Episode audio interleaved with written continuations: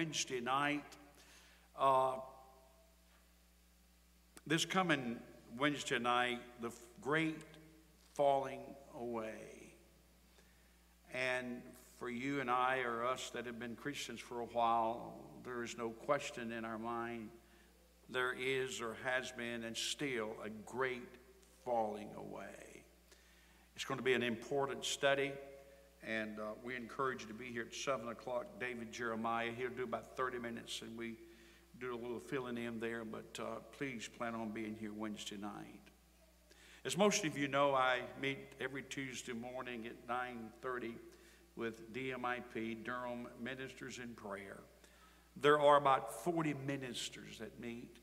Now they don't they don't all meet on Tuesday. We had 17 this past Tuesday, but there are about 40 involved, and they will be coming here along with a Hispanic church that meets in our building. So come early if you want a good seat. Uh, the 31st, we're going to go, as Antoinette said, from 7 to 8.30. And it will be just filled with great things that we're going to be doing. There'll be singing. There'll be certainly prayer. And I cannot think of a better way to go out of the old year, 2021, into the 2022 year than through fellowship in God's people and certainly praying and believing God. It's important that we are able to understand what Christmas is all about. Last Sunday we looked at the who of Christmas Joseph, Mary, Jesus, the shepherds, and those involved with the Christmas story. And then we looked at the when of Christmas and the Old Testament, prophet after prophet gave prophecy concerning the coming of Jesus Christ, and it had to be timed just right in order for the things to take place that did. And then we looked at the how. The how of Christmas, of course, very important. The virgin birth, the flight to Egypt, and of course, we all are reminded of the search of Herod that wanted to certainly to kill the baby Jesus. And then we looked at the where of Christmas. It involved Bethlehem, it involved, it involved uh, Israel, it certainly involved Jerusalem and Israel, all of these things. And so the who, the when, the how, the where. It's a beautiful story, and that's what we hear every year, and, and gladly so. But I want to still continue with the why of Christmas. Why? Why did he come? Why did God send Jesus Christ, his son, to the earth to be born of a virgin, born in a stable, laid in a manger, and all the things that go along with it, and for 33 and a half years live here? I told the story of of uh, Zacchaeus and how most of us know the story. He climbed up into the sycamore tree to see Jesus. The religious leaders were complaining at that time because he was going and eating with sinners, fellowshipping with sinners. They didn't understand it. So Jesus uh, told them why. And we find it certainly in St. Luke chapter 19 verse 10. It says, For the Son of Man has come to seek and to save that which was lost. That's his purpose. And over and over again, that is mentioned in the Bible. That's why he came, was to seek and to save that which was lost. As I begin to think, think of the word lost, I could not help but go to the 15th chapter of the book of St. Luke. And that whole chapter is lost and found, lost and found, lost and Jesus told three parables. First of all, the parable of the shepherd that had a hundred sheep, and one of them strayed away. And there he left the 90 and 9 and went and searched until he found that lost sheep. Why would he leave the 90 and 9 and go after the one? Well, first of all, the 90 and 9 were safe in the sheepfold. And this sheep was lost. And then you had the parable of the 10 coins that a lady woman had, and she lost one.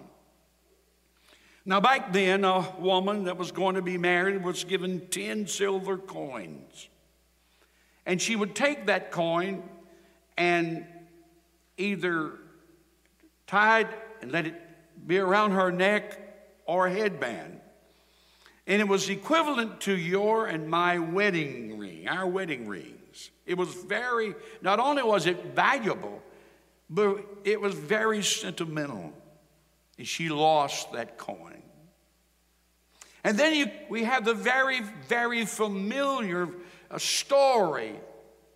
And all these are parables. But the very, very familiar story of the father that had two sons. And the younger son came to him and said, Father, would you give to me that that is befalls me. It's what the King James says. That that comes to me. Give me my portion. And the Bible says he gave it to them. So he took their inheritance and gave that to both of them, the older son and the younger son. The son, younger son left home and went out and lived a wild life. There was a famine after he'd spent all of his money on riotous living. There was a famine in the land, and he found himself feeding the pigs. And the Bible says he would have eaten the food if he'd been let eat the food. Now, those are three powerful lost and found parables, stories Let's look at the shepherd and the sheep. The shepherd searched and searched and searched. He looked for this sheep that was in danger, and he found his sheep. I love this story. I have a picture in my office of this Christ and putting the sheep on his shoulder and going home with him. then we get to the lost coin. The woman that lost her coin, the Bible says she lit a lamp and she swept the floor and she looked and looked and looked until she found the coin. Did the father look for the son?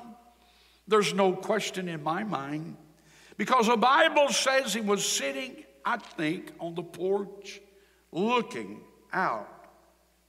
No doubt longing for that son. He didn't go after him, but he sat looking. And the Bible says when he saw him a far off, he jumped up from his seat, ran, and he hugged him and he kissed him. One translation says he kissed him. Oh my goodness. And he kissed him and he kissed him. What a beautiful, beautiful story. But all three of these parables, two things I want you to notice. First of all, was there, was there searching, the father longing, the shepherd looking, and the woman searching diligently until they found. It. And I want you to know today that Jesus Christ is searching for the lost. And not only is the Lord searching for the lost, but He has put you and I here that we would seek the lost, search for the lost, testify to the lost, reveal Jesus Christ to a lost and undone world. The great searching, the, the, the, the great, the great seeking and he sought until he found him. She sought carefully for the coin until she found that coin. And even the father, a long way off, ran and accepted. The son said, Dad, I'm not even worthy to be called your son, just make me your hired servant. You know something?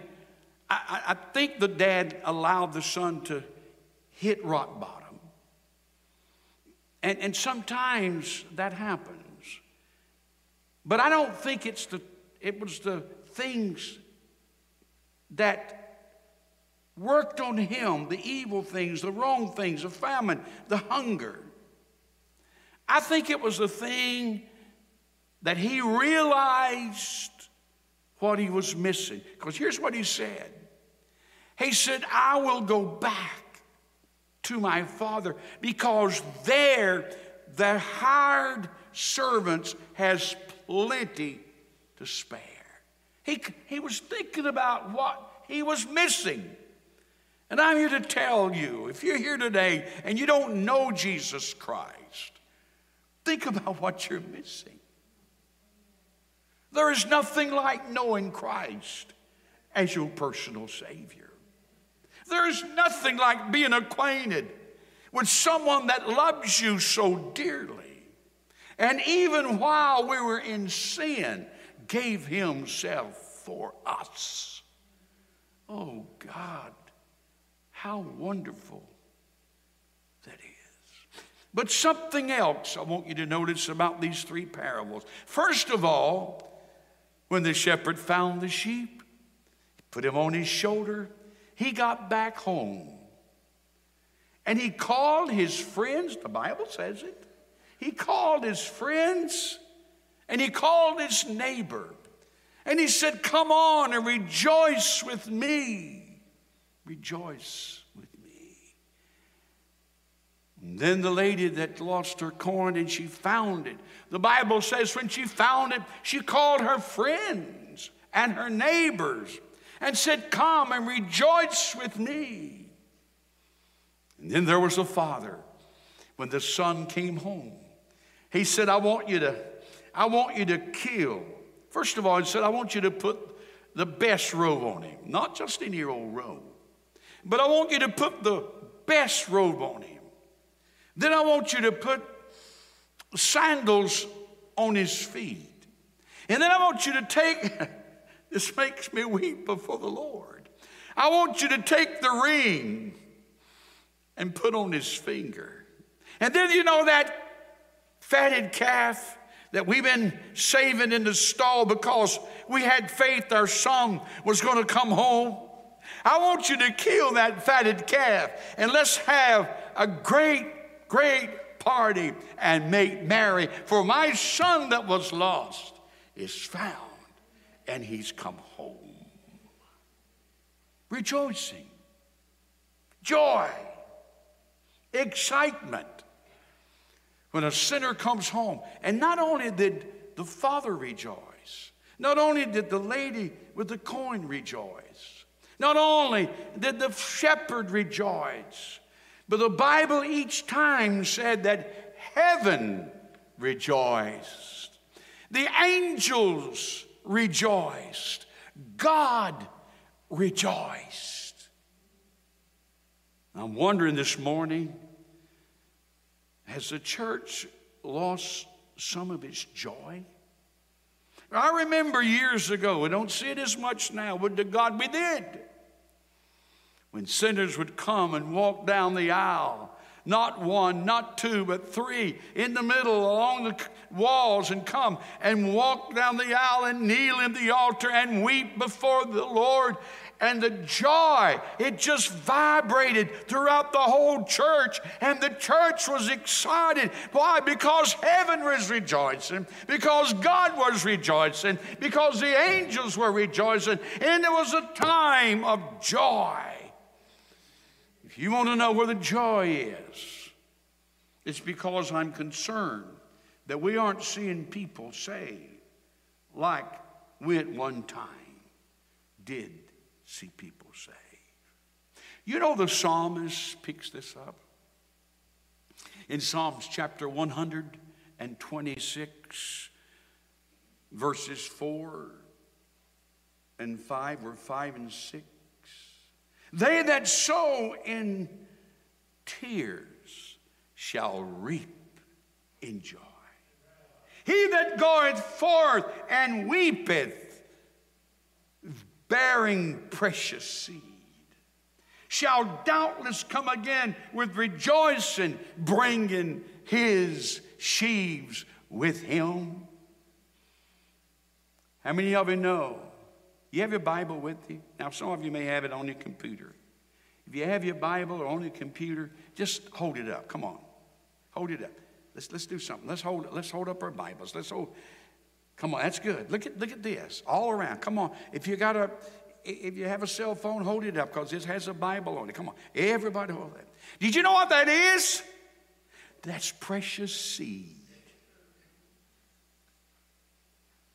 And as you go out, you sow that precious seed. And if you go out with weeping, how long has it been since I or you or we have been passionate enough to weep before God for the lost? How long has it been? But the psalmist said, if you go forth weeping, surely there's no doubt. You said, I don't know. I don't know, Brother Don. I, I'm not a good witness. I don't know what to do. I don't know what to say. Let me tell you one of the best things you can do when you go out and witness to the lost is give your testimony. What has God done for you? You can tell that. Brother Denny Stanley's here today. Wonderful singing. He lost his brother. And our prayers are with him because it hurts.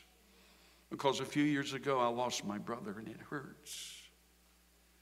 Most of you knew Junius, or many of you did, how much of his life he was an alcoholic. All kind of things happened to him, bad things. But one Sunday morning, he walked down that aisle and knelt right here and gave his life to Jesus Christ. That boy never stopped telling about Jesus.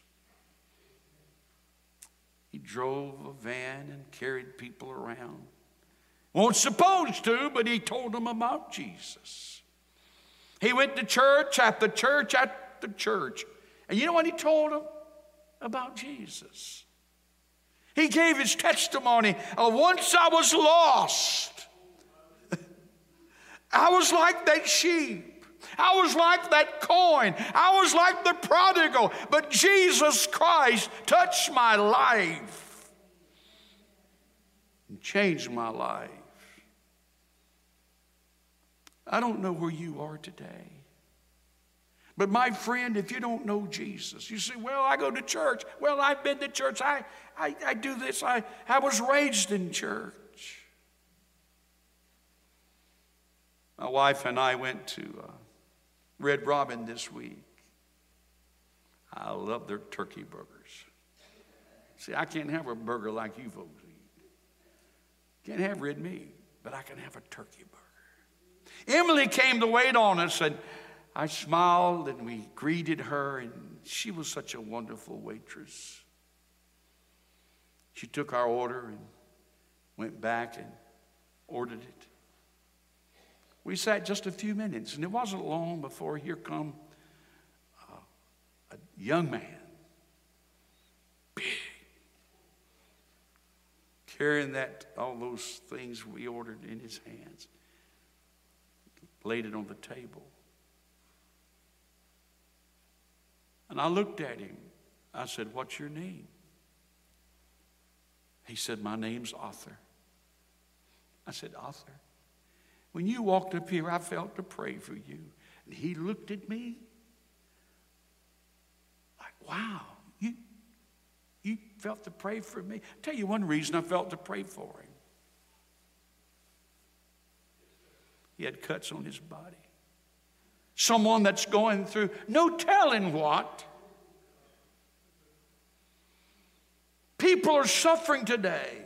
People are hurting today. They're being led by the spirit of the devil. the Antichrist spirit, demonic powers, all of these things. All of these things. And maybe some will turn you away, but many are open for prayer because they're lost. Again, they're like that lost sheep. A sheep is helpless. A sheep by himself is in danger. But I'll tell you what, Jesus Christ will touch your life. And I can't tell you. Brother Don, I've been too bad.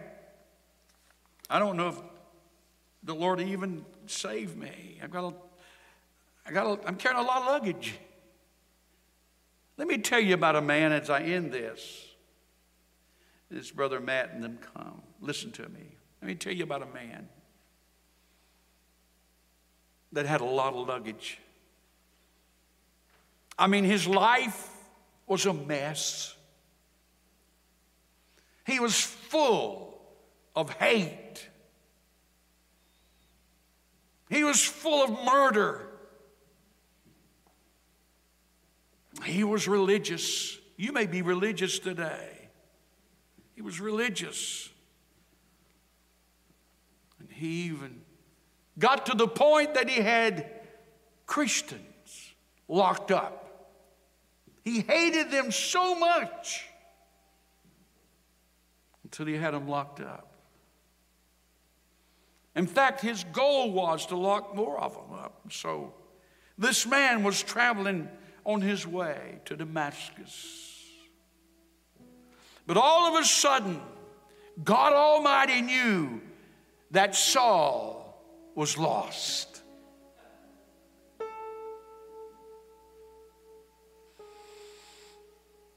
Though hard hearted, he even was standing there when Stephen was stoned, agreeing to it, saying it's all right even holding the coats of some of those that were stoning this precious disciple. He was full of hate, venom, venom. There are a lot of people full of hate today. Their hatred is pointed towards the believer. When you see what's happening today in our society, in our culture, you wonder why people do what they do. Because they hate the gospel of the Lord Jesus Christ.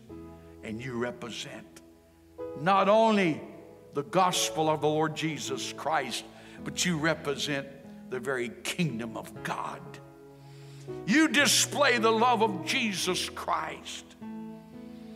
You rejoice when maybe rejoicing don't come easy. When something has happened in your life and the world would be struggling and anger, angry, but you rejoice. And Paul, Saul, was riding on his horse, proud, with authority from the leaders, carrying in his hand the death warrant and the jail and prison for some of the Christians. But all of a sudden, God caught up with him. Just like the shepherd that searched until he found the sheep. Just like the woman that searched until she found the coin. And just like the father spent all the boy spent all of he all he had. Jesus Christ was looking for Saul to come to him bang, boom. He knocks him off of his horse with a light. He falls to his knees. And there, my friend, this hard hearted, rebellious, evil man said, God, what must I do? Lord, what must I do to be saved? And his name was changed from Saul to Paul. And what a, what a man, what a writer, what a believer. God wants to change you today. He may not knock you off of your horse, but He'll do something. He'll put a testimony in your way. He'll put a song to be sung. He'll put a message to be heard. He'll put someone that you would never think to be an instrument to influence you for Jesus Christ. Let us pray.